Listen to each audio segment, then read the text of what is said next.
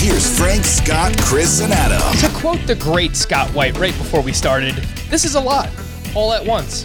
He's not kidding. Welcome into another emergency edition of Fantasy Baseball today, this time on Monday, November 29th. Frank Stampfl joined by the aforementioned Scott White with a few more massive signings in real life baseball, and we'll talk about what it means for fantasy baseball, obviously. And let's start with Corey Seager. Scott, the Texas Rangers are just dishing out money right now. Over $500 million in guaranteed contracts. Uh, and we're only, yeah, a couple of days in. It feels like we're a couple of days in. Corey Seager to the Rangers. 10 year, $325 million deal. 147 games for Corey Seager since the start of 2020. So nearly a full season's worth of work. 306 batting average, 31 homers, a 926 OPS. That is a pretty damn good player. You know what you're going to get. Strong batting average, makes a ton of contact, modest power, I would say. Uh, but even with Marcus Semien and prospects on the way in Josh Jung and Sam Huff, you're talking about a fairly significant downgrade uh, in terms of lineup for Corey Seager and a slight downgrade in terms of park for left handed power as well. So, how are you handling this signing of Corey Seager? That's a lot you just gave me right there, Frank. a lot you just gave me. So, um, yeah, uh, the Rangers are throwing a lot of money around this offseason. It kind of makes you wonder why they traded Joey Gallo last year. You think they're they're okay, they're going through this methodical rebuild. They're not gonna they're not gonna have much use for Joey Gallo at the end of it. Um, yeah, it it seems like they'd be in a better spot to contend if they still had him. Makes you wonder you know, what if they still had Lance Lynn? Of course, he needed to sign an extension with the White Sox after that trade to to stick with them. But uh, was was that a possibility for the Rangers? I, don't know. They seem a little confused, and maybe they're thinking Corey Seager and um, well, not not really Marcus. Maybe, maybe they're thinking more uh, two or three years from now they'll be ready to contend, and and obviously still have those guys under contract. So it's a little confusing what the Rangers are trying to do. Let's start with that. Corey Seager we think Corey Seager's amazing, right? The people who invested in him last year might quibble at that. Uh, they they might feel like they got burned a bit by Corey Seager. They they might look at that 2020 season and and when he when he put up MVP caliber numbers and, and think it's kind of an outlier. I guess kind of it is. But if you look at his expected stats last year, uh, Corey Seager's 295 batting average, that's 96 percentile. 530 slug, that's 90th percentile. You you you said modest power for Corey Seager, Frank. I, I would dispute that. I do think he has the potential to hit 35 plus homers. Uh, he impacts the ball hard. He makes a lot of contact, like you said. He doesn't put it on the ground that much. A lot of line drives, which of course is good for batting average. Just a really strong hitter, like an elite hitter profile for Corey Seager. That's you know, it's it's obviously been um, nerfed by injuries last year, and of course uh, the Tommy John surgery and and the, and a, a couple years before that. But the best is yet to come for him, and I I still think that's the case, even going to the Rangers. Yes, it's it's a it appears to be a more pitcher friendly park than Dodger Stadium. We don't have a ton of data on that yet because it hasn't been open that long. Uh, and yes, it's in the pitcher friendliest division in baseball. So the same, the, those same factors apply to Corey Seager that applied to Marcus Semien when we did the breakdown for him a couple days ago. But I, I do think Corey Seager's skill set is more like he's more equipped to withstand that the effects of of moving to Texas. I would rather seen him back with the Dodgers. Don't get me wrong. This might be enough for me to drop Seager behind like Xander Bogaerts in my rankings, just because we have a clear idea what to expect from Bogarts. But I still think Corey Seager's ceiling is higher, and I still think he deserves to be drafted like an elite shortstop. All of that. Um, not the best destination for him, but I don't think kind of kind of like we were saying for Kevin Gausman. I would have liked to see him go somewhere else, but I don't think this really is a major concern when you're evaluating him for fantasy purposes. I would definitely push back on the 35 plus home runs when it comes to Corey Seager. The only year that we've really seen him be on a pace like that was 2020. And of course, that was a shortened season. He only played 52 of the 60 games then. And he also had an outlier 278 isolated power. So Well, even last year he had 16 home runs in 95 games, and that was that's a 25 homer That- pace over one that was when he like didn't appear healthy, Yeah. fresh off fresh off the injury. I mean, he had a monstrous September. He had nine home runs in September. Uh, yeah, I, I still think the best is yet to come for Corey Seager, and I, I think his power ceiling is considerable. Uh, yeah, I mean, look, if you believe that, then yeah, then maybe he can get to 35 home runs. I mean, he's had he's dealt with a bunch of injuries. Uh, he's only played 56% of his games since the start of 2018 for myriad reasons. Uh, so there's a lot that he's had to deal with in the past. I would argue maybe he's better for points leagues at this point, Scott. I mean, we know he's not going to give us any speed, but makes a lot of contact, walks a decent amount, just averaged 3.3 fantasy points per game. That was tied for fifth at the shortstop position. Uh, so, I, what do you, what do you think there? Better for points leagues at this point for Corey Seager? Um, I mean, you could make the argument that anybody who isn't really a base stealer is better in points leagues. I, Yeah. I don't know that he'll be drafted earlier among shortstops in points leagues. And and for what it's worth, I do think Marcus Semien still going to get drafted ahead of Corey Seager. Uh, in, in part because he impacts the stolen base category, in part because he's also eligible at second base. I, I do think that's still going to happen, but um, expectations prior to the signing versus after the signing, I think they deserve to change more for Marcus Semien. All right, I think that's fair. I was quickly pulling up Corey Seager's Statcast page to see what his sprint speed is. Yeah, I talked about how maybe Semien runs a little bit more with the Rangers. They are aggressive on the base paths.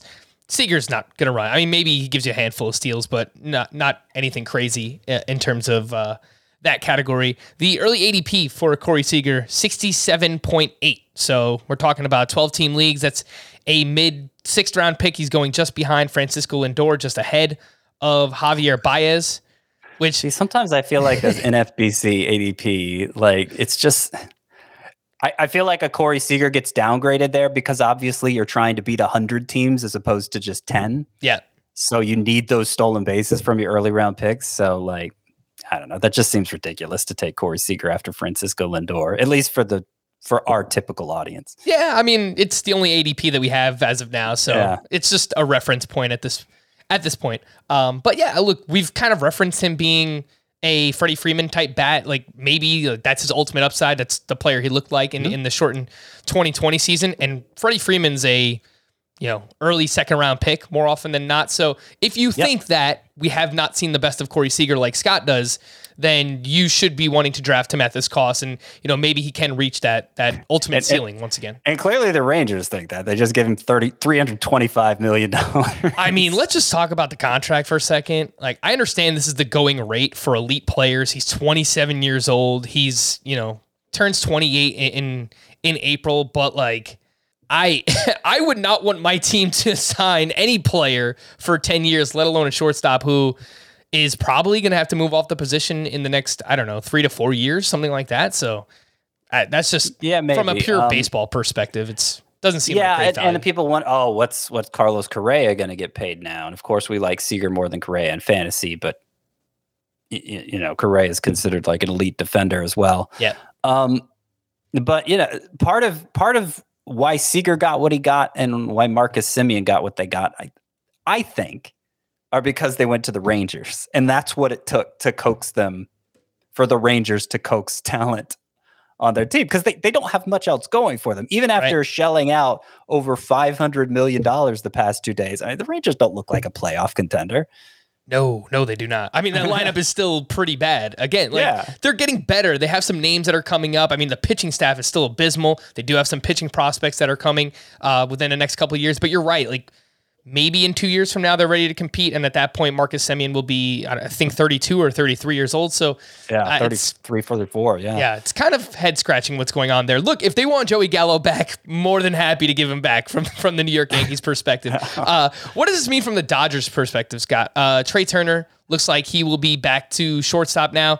Maybe we finally see Gavin Lo- uh, Gavin Lux fully unleashed. What are you thinking there with the Dodgers? Yeah, presumably. I mean, I'm I was surprised. I was getting some pushback on Twitter for this, but I was surprised to see this happen with Seager. I, you know, I, I kind of feel like the Dodgers, maybe the one organization, maybe also put the Yankees in there, but uh, the Dodgers, especially the one organization that can pretty much do whatever they want. like they have those kinds of resources. Yeah.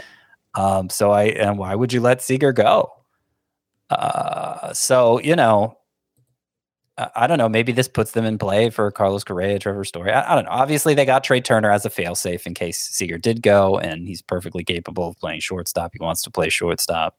Does this open up a spot for Gavin Lux? I mean, it does seem like they were motivated to get Lux in the lineup down the stretch last year to the point they were playing him in center field, hmm even though it looked like he didn't belong there. Uh, so, yeah, maybe maybe they're ready to turn over the job to him. I don't know that I'm particularly eager to draft Gavin Lux in fantasy because though he uh, came back in mid August, uh, mostly September uh, when he played, actually. Um, you know, so the month of September, let's just start from there. He hit 360 with a 967 OPS. Did Gavin Lux? Uh, obviously, those are good numbers. But it's only 17 games. so- Four extra base hits in those 17 games. A lot of singles for Gavin Lux. And like, unless you're just like this amazing contact hitter, I, I'm not willing to put all my eggs in the batting average basket. You know, that Mhm. that's going to be something to sustain you. And even if, even if that's what you are, you're David Fletcher, you're Nick Madrigal, right? You're not a major contributor in fantasy, even if you are that extreme contact guy who you can bank on a 300 batting average consistently.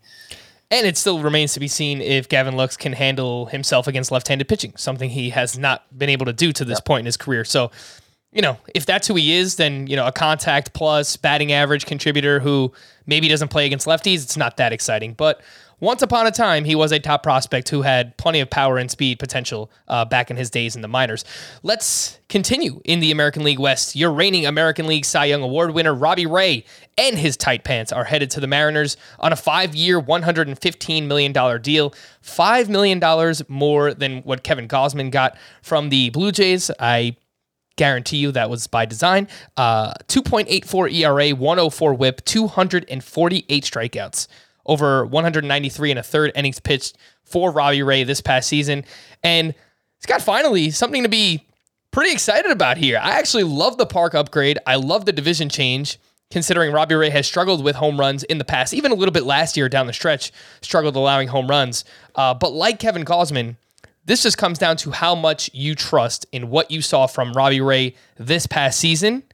And Scott, how much do you trust that?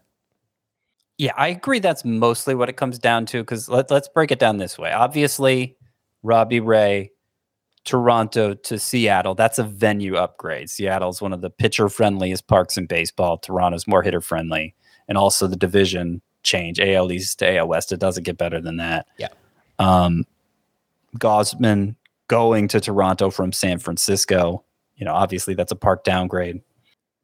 I, I, I, still ultimately think it comes down to were the control gains that we saw from Robbie Ray legitimate because that that's what allowed him to access and maximize that um, that amazing bat missing ability he's always shown was that he was actually in the strike zone enough to to to take advantage of it. He still allowed hard contact for the most part. He still put the ball in the air a ton. Did Robbie Ray? He managed to succeed in Toronto in spite of that because that's how good he is at missing bats. So going to Seattle, does it does it make for a softer landing if he just has this very this very slight regression? Yeah, it does. I mean, uh, you know, it, he's he's probably going to allow less fewer home runs in Seattle than he would have in Toronto in that scenario. But home runs are less the concern for him than than walks. Does he continue to throw strikes? And if he does, um, we could potentially see even better numbers in 2021 or 2022. Certainly, this makes me feel more confident about drafting Robbie Ray as a top 10 starting pitcher, but I was already inclined to do that. Yeah, uh, look, it just comes down to, like you said, him trusting his stuff. That's exactly what he did this year, throwing the ball in the zone. He has an, I would say, elite fastball, a really good slider, basically throws two pitches. The velocity on that fastball was up this past season. So uh, I remember Chris talked about this a lot. where uh, they told Robbie Ray, just aim for the middle of the zone, just aim for the middle and throw your stuff as hard as you can. And and this was the result that we had, and obviously, uh, you know, gave us the career best control from Robbie Ray as well. His ADP right now is forty four point five. Would you rather have Robbie Ray or Kevin Gausman? In fantasy, Yes. that's what all comes down to, right? uh, yeah, Robbie Ray. But I was before knowing where they landed, I would have said that too. Okay. Robbie Ray is actually going two spots just behind Chris Sale. What do you think about that one? Robbie Ray versus Sale. I'd rather have Ray. Okay. Yeah, I think that one's a little bit closer. Let's just wrap up here. Uh, we spoke about Max Scherzer on one of our emergency podcasts yesterday. The deal is official now to the New York Mets. We have some numbers here three years, $130 million with an opt out after the second year. Can't really imagine Max Scherzer is going to opt out of $43 million when he's turning 40 or 41 years old, but hey, you never know. Uh, Scott, look, if Max Scherzer and Jacob DeGrom are healthy in the same rotation, that is just that is insane and that is fun. Uh, I don't really think this changes much for fantasy, but any last remarks on Max Scherzer? No, I mean, no, not really. Uh, I, I think he would be the same whether he went to the Mets or the moon. You know, that's Yeah. what I said before, and that's what I'm sticking with. Is DeGrom healthy? Obviously, based on early draft results, uh, people are skeptical that he is. Otherwise, he'd obviously be the top pitcher drafted. So I don't know what that the Scherzer signing should make us more optimistic uh, in, in DeGrom's outlook necessarily. But obviously, that's a great one-two punch. It's a great one-two punch. Uh, Last year, the Dodgers were going into the season with uh, Walker Buehler, Clayton Kershaw, and Trevor Bauer, and that didn't turn out so well. But but on paper, it sounds awesome. yeah. It's kind of a rough go at it right now for the Los Angeles Dodgers, right? Losing Corey Seager, losing Max Scherzer. They still have a wealth of talent. There's no doubt about that. Wouldn't be surprised if they, you know, jump back into the market here and try and, you know, figure some things out, whether it's at shortstop, bring in some pitchers, maybe bring in Clayton Kershaw back. Uh, but they did not extend the qualifying offer to him. So we'll see what happens there with the Los Angeles Dodgers. We're to wrap up. For Scott, I am Frank. Thank you all for listening and watching this emergency edition of Fantasy Baseball today. I don't think that we're to have another emergency podcast uh, before our normal Tuesday podcast comes out. But uh, if not, we will see you then. Bye bye.